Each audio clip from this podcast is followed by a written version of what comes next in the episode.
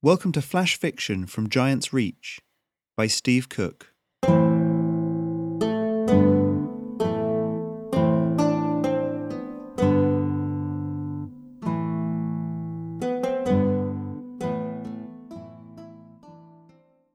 Hi, and welcome back to another podcast.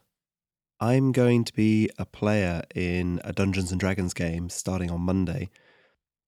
It'll be streamed on Twitch, uh, and it's being run by a good friend of mine, Oz Mills. So if you're interested in watching that, it's uh, twitch.tv forward slash Oz Mills. Um, it's called Eldritch Leap, and it's based on the old TV series Quantum Leap, but with a, a decidedly Dungeons and Dragons twist.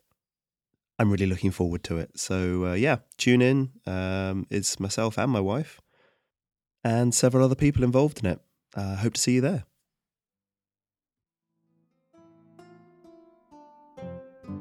Museum piece.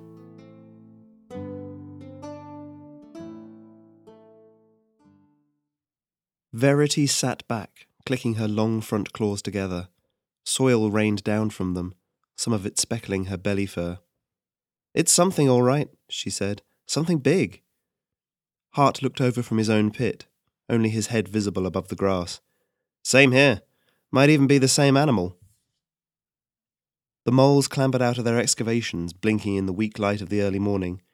Dew danced across the grass, a thick fog obscuring what little sunlight filtered down.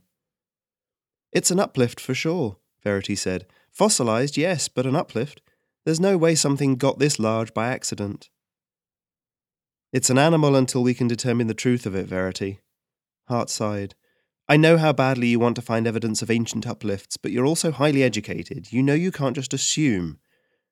Verity let out a small growl of frustration, then shook her head. Well, let's look at the evidence.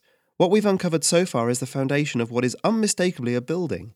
Or, Hart said, it's a, a fault in the ground, a random movement of earth and stone. It has corners, Hart. Sharp, 90 degree corners. It's a building. They were stood in the middle of a series of pits and holes, each of them dug with sharp edges. The fog began to clear as they talked, revealing more of the low valley in which they stood.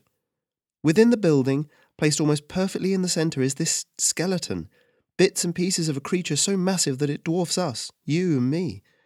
Look at this bone. She pointed down into one of the pits. Revealed at the bottom was a fossilized leg bone, creamy coloured and decidedly more solid than the soil around it. Already fossilized, right? But the soil around it isn't, not even close, and won't be for centuries. It's not deep enough, not old enough. Yes, the easiest solution is that it's all natural, but it just doesn't fit the evidence. The hills to either side, slowly coming into view as the sun burned the fog off, were sparse. A few patches of gorse and heather, and a couple of lonely cows watching the moles with wary eyes, were all that made it interesting. That and the excavation. Hart began to pace back and forth between the holes. Let's say you're right. That means what? That some civilization came before us, dug this fossil out of the ground, and put it in a building? Like a museum? He ignored her imploring eyes. Which is what we want to do, I suppose. Exactly. Verity grinned. It's not like we're the first people to suggest this either. There were those squirrels who said they'd found a vault or something, but no one was ever able to verify it, and there's always people talking about giant structures in the desert. But this, this is right here, on Yohalland soil, evidence of a structured precursor civilization with museums, and the fossil itself must be ancient.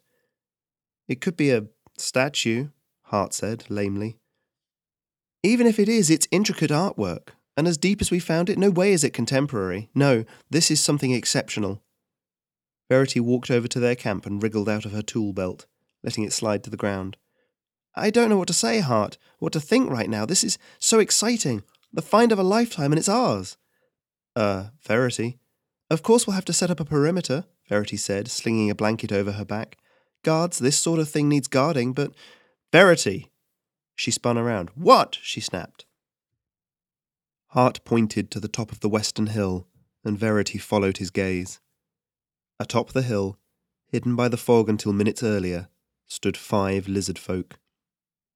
They were silhouetted against the blue sky, but even from that glimpse it was clear they were armoured.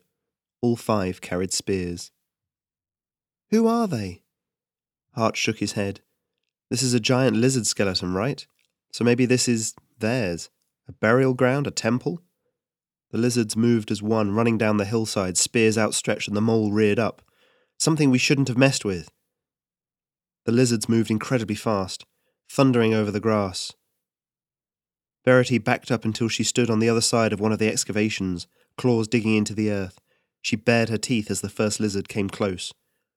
Their armour was made of some sort of wood, with bones strung over it, their spears tipped with what looked like giant teeth, and their eyes were highlighted with stripes of red dye that stood out starkly against turquoise scales. The lizard's charge came to a stop on the other side of the excavation, their spears extended over the gap. They jabbed, the spear tips not quite reaching the moles. Think they want us to leave, Hart murmured. The lizards edged closer, forcing the moles further away from the dig site.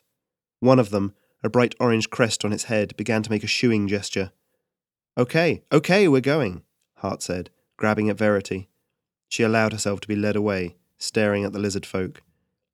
We're coming back, she muttered. This isn't over. It is for now, Hart said. We know where the dig is, we know what's down there, but it's not worth risking ourselves. Verity scowled, turning away at last. The yapping of the lizard folk followed them all the way out of the valley. You've been listening to flash fiction written for my Patreon, Giant's Reach.